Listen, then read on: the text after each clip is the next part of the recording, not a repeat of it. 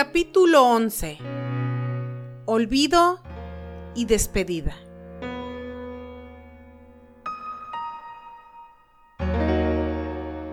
Un día, Elena iba conduciendo rumbo a su trabajo y al detenerse en la luz roja de un semáforo, vio cruzar a un joven con un montón de papeles desordenados bajo el brazo.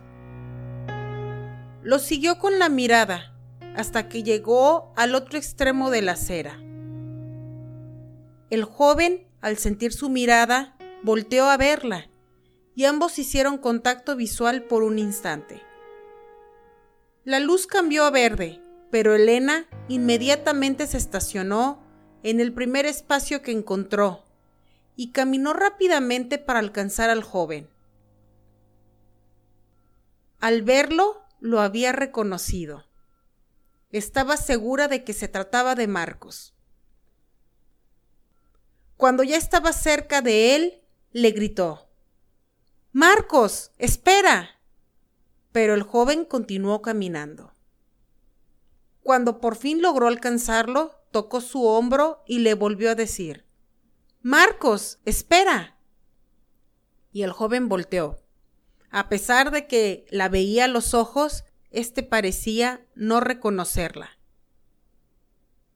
Elena lo observó y comprobó que en efecto se trataba de Marcos, pero él solo se limitó a decir Disculpe, señorita, ¿la conozco? En el rostro de Marcos había confusión, y Elena sintió una punzada de dolor al darse cuenta de que él no la recordaba. Parpadeó para despejar sus lágrimas y luego dijo Perdón, creo que lo confundí con alguien más, y se dio la vuelta para volver a su auto. Cuando empezó a caminar, el joven le dijo Lo siento. Sí, mi nombre es Marcos. Bueno, eso creo dijo mientras hojeaba rápidamente entre los papeles que llevaba bajo el brazo. Por favor, dígame su nombre. Tal vez sí la conozco, pero no la recuerdo. Es que hace muchos años que no estaba por aquí. Elena se giró para verlo. Notó a Marcos angustiado, tratando de encontrar algo entre sus papeles. Esto la entristeció. Luego dijo, ¿Necesita llegar a algún lado? Yo puedo llevarlo con mucho gusto. Le agradecería mucho, respondió Marcos aliviado. Necesito ir a casa de mis padres, pero no logro encontrar su dirección. Venga conmigo, yo puedo llevarlo, le dijo Elena señalándole el lugar donde estaba estacionado su auto. Mientras conducía, Elena estaba en silencio y Marcos continuaba buscando algo entre sus papeles. Luego tomó uno entre sus manos sonriendo y dijo, Por fin, aquí está. Sabía que lo había escrito en algún lado. Esta es la dirección de mis padres. Y cuando vio que Elena miró lo que estaba escrito en el papel, le preguntó, ¿Conoce el rumbo? ¿Sabe cómo llegar? Elena recordó aquella vez en que llevó a Marcos de regreso a su casa porque éste había olvidado cómo volver y no traía su diario de recordatorios. Sonrió y dijo A pesar de los años, hay cosas que no cambian. Claro que sé dónde viven tus padres, tonto. Ya casi llegamos, le dijo riendo. Marcos se desconcertó por escuchar que de pronto ella le hablaba con familiaridad así que dijo Disculpe, aún no me ha dicho su nombre.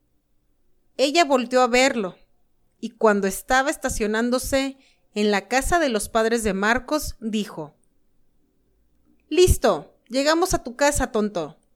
Por cierto, me llamo Elena.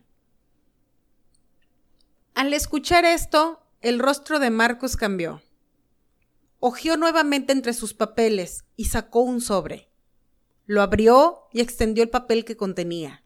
Luego se lo mostró Elena diciéndole, ¿Eres esta Elena? Al verlo, Elena ya no pudo contener las lágrimas. A pesar de todo, Marcos había guardado la nota que le había escrito el día que se despidieron. No fue necesario responder. Al girar para ver a Marcos de nuevo, notó que éste también tenía lágrimas en los ojos. Se abrazaron fuerte y Marcos le dijo, Perdóname por olvidar tu rostro. Y Elena le respondió, Gracias por recordarme. Al soltarse, él volvió a ordenar sus papeles. Elena cayó en la cuenta de que, en esas hojas de papel, estaban escritas todas las cosas que Marcos había olvidado. Eran demasiadas. Marcos sabía que en algún momento tenía que bajar del auto, pero no quería irse. Volteó a mirar a Elena y le dijo, Como puedes ver, he olvidado muchas cosas, pero siempre llevo conmigo mis recuerdos más importantes, entre ellos tú. Ya lo sé, tonto, respondió Elena sonriéndole. Luego le dijo, ¿Qué te trae por aquí? Marcos dudó un momento antes de responder. Elena se dio cuenta de la tristeza que había en sus ojos. Luego de un silencio, Marcos dijo, Mis problemas de memoria han llegado demasiado lejos. Mi tío tuvo que contratar a alguien más para sustituirme. El médico dijo que mi memoria está muy deteriorada.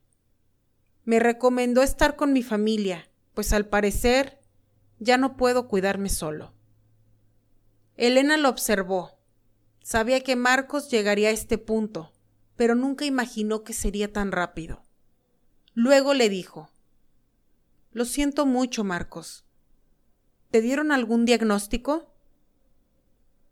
El médico dijo que era un problema de memoria demasiado inusual a mi edad. Al menos eso le dije a mi tío. Y eso le diré a mis padres.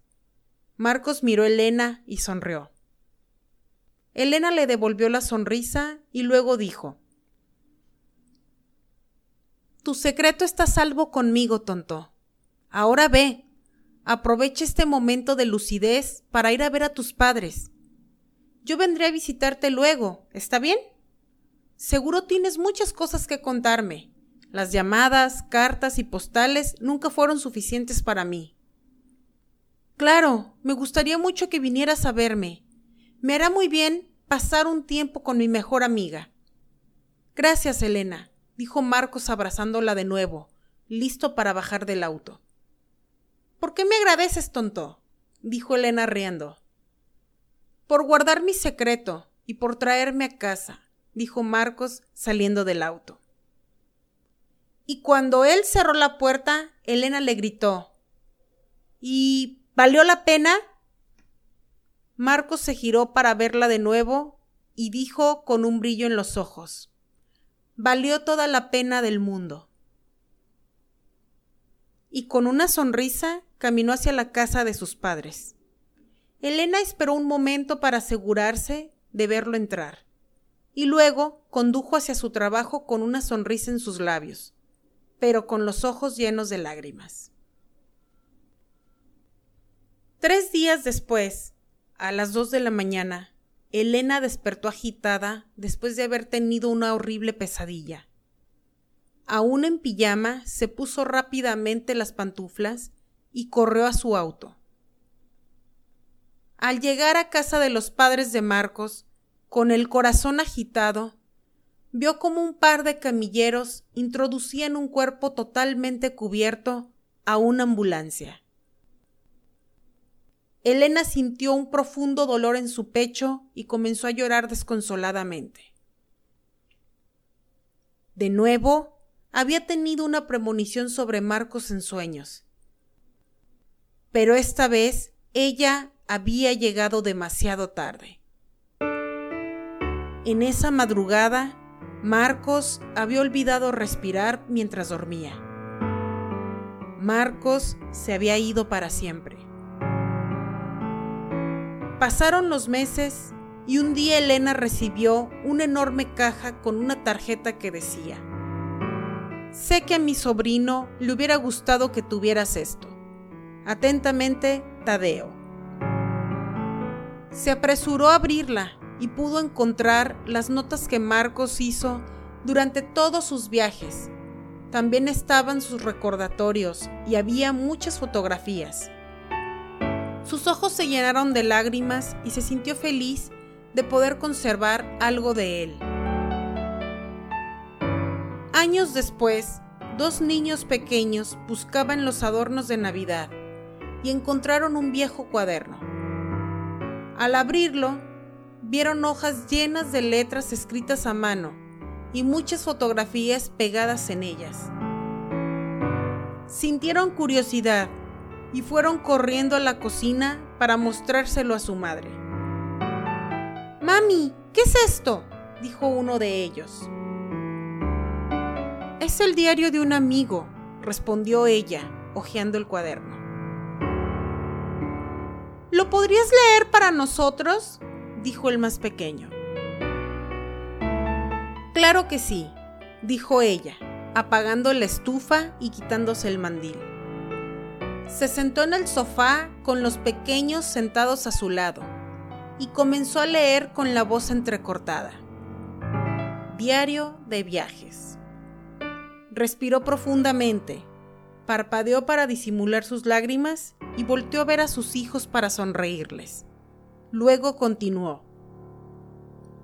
Capítulo 1. Mi primera visita al museo. Fin.